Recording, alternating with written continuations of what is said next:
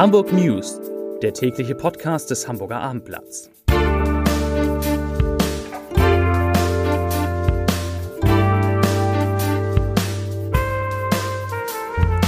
Moin, mein Name ist Lars Heider und heute geht es um einen Flughafen, den Hamburger Flughafen ohne Passagiere. Weitere Themen. Bei Hagenbeck verschärft sich der Ton.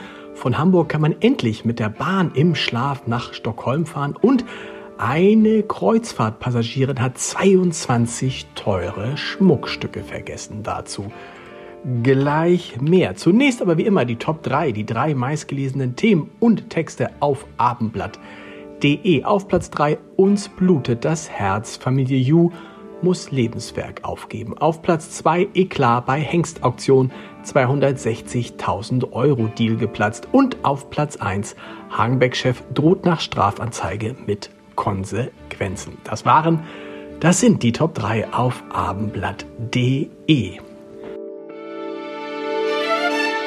Für Fluggäste kam es am heutigen Freitag dicke.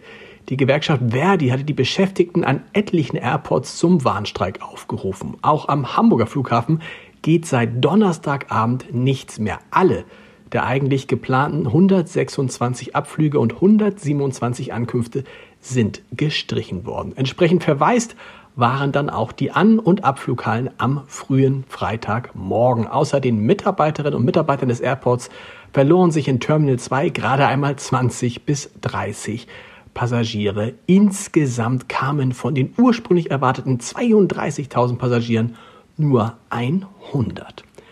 Der Streit zwischen Hagenbeck-Geschäftsführer Dirk Albrecht und dem Betriebsrat des Tierparks erreicht eine neue Dimension.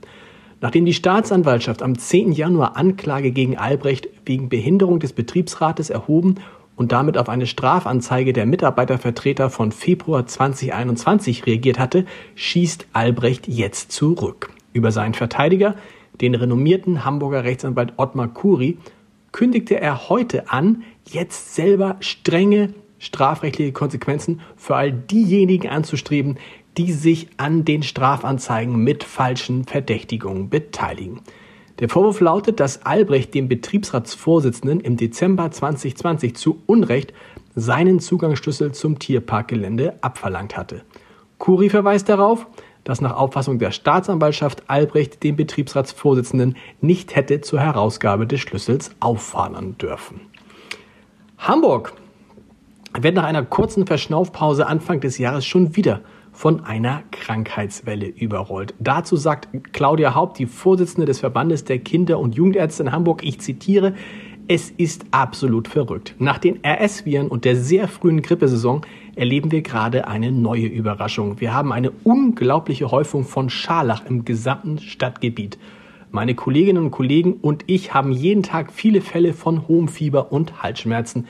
Das ist in dieser Häufung sehr ungewöhnlich. Üblicherweise gibt es nur ein paar Mal im Jahr lokale Ausbrüche. Zitat Ende. Und das ist ein Zitat von einer Kinderärztin, die eine Praxis in Blankenese betreibt und wie gesagt sozusagen die Chefin der Hamburger Kinder- und Jugendärzte ist.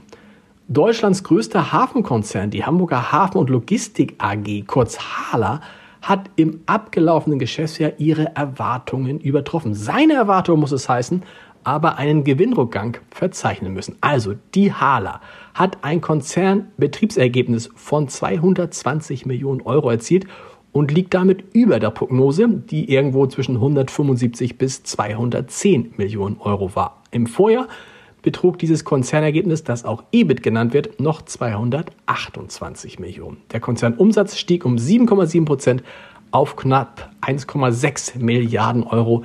Im Vorjahr waren es 1,5 Milliarden Euro. Chefdirigent Alan Gilbert wird in den kommenden Jahren weiterhin das NDR Elbphilharmonie Orchester leiten. Die Zusammenarbeit sei über den Sommer 2024 hinaus bis zum Sommer 2029 verlängert worden, teilte der Norddeutsche Rundfunk heute mit. Und dazu sagt NDR-Intendant Joachim Knut, ich zitiere, Alan Gilbert ist ein außergewöhnlicher Botschafter der Musik und ein herausragender Impulsgeber. In den vergangenen Jahren hat der gebürtige US-Amerikaner mit seinen künstlerischen und programmatischen Ideen, seiner präzisen Professionalität als Dirigent und seinem kollegialen Führungsstil das NDR im Elbphilharmonieorchester vorangebracht und das Publikum begeistert.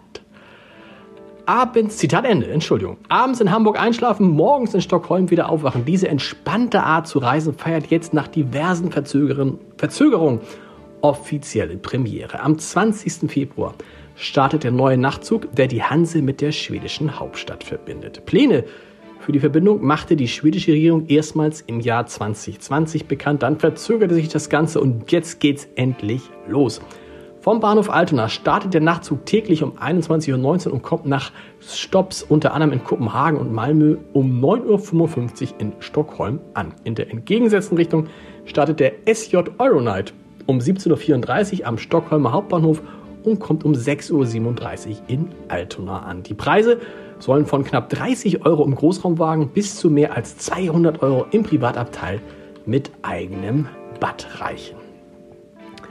War es nur ein Missverständnis oder steckt mehr dahinter? Das sollen die Ermittlungen des Hauptzollamtes in Hamburg nun zeigen. Im Visier der Beamten ist eine 44-Jährige, die in Hamburg vom Bord eines Kreuzfahrtschiffes kam und hochwertigen Schmuck bei sich hatte. An den konnte sie sich allerdings bei der Kontrolle nicht mehr erinnern. Denn laut Angaben des Zollamtes habe sie, angesprochen darauf, ob sie anmeldepflichtige Waren bei sich trage, dies verneint. In der Handtasche fanden die Kontrolleure dann 22 hochwertige Schmuckstücke inklusive einer Inventarliste. Die gab Aufschluss über den jeweiligen Verkaufswert, der sich insgesamt auf knapp 54.000 Euro belaufen soll. Laut Oliver Bachmann, Sprecher des Hauptzollamtes, habe die Frau angegeben, den Schmuck aus beruflichen Gründen bei sich zu tragen. Es handelte sich um Reklamationen, die deutlich weniger wert seien, als auf der Liste zu lesen war ihr zufolge nämlich nur knapp 9700 Euro. So, das war ein langer Podcast heute, aber kein Problem, es gibt noch viel mehr Podcasts des Hamburger Abendblatts. Mein Podcast-Tipp natürlich heute Abend eine neue Folge von Vier Flaschen, unserem Wein-Podcast mit ganz, ganz tollen Wein. Wir hören uns am Montag wieder um 17 Uhr mit den Hamburg News. Bis dahin, tschüss.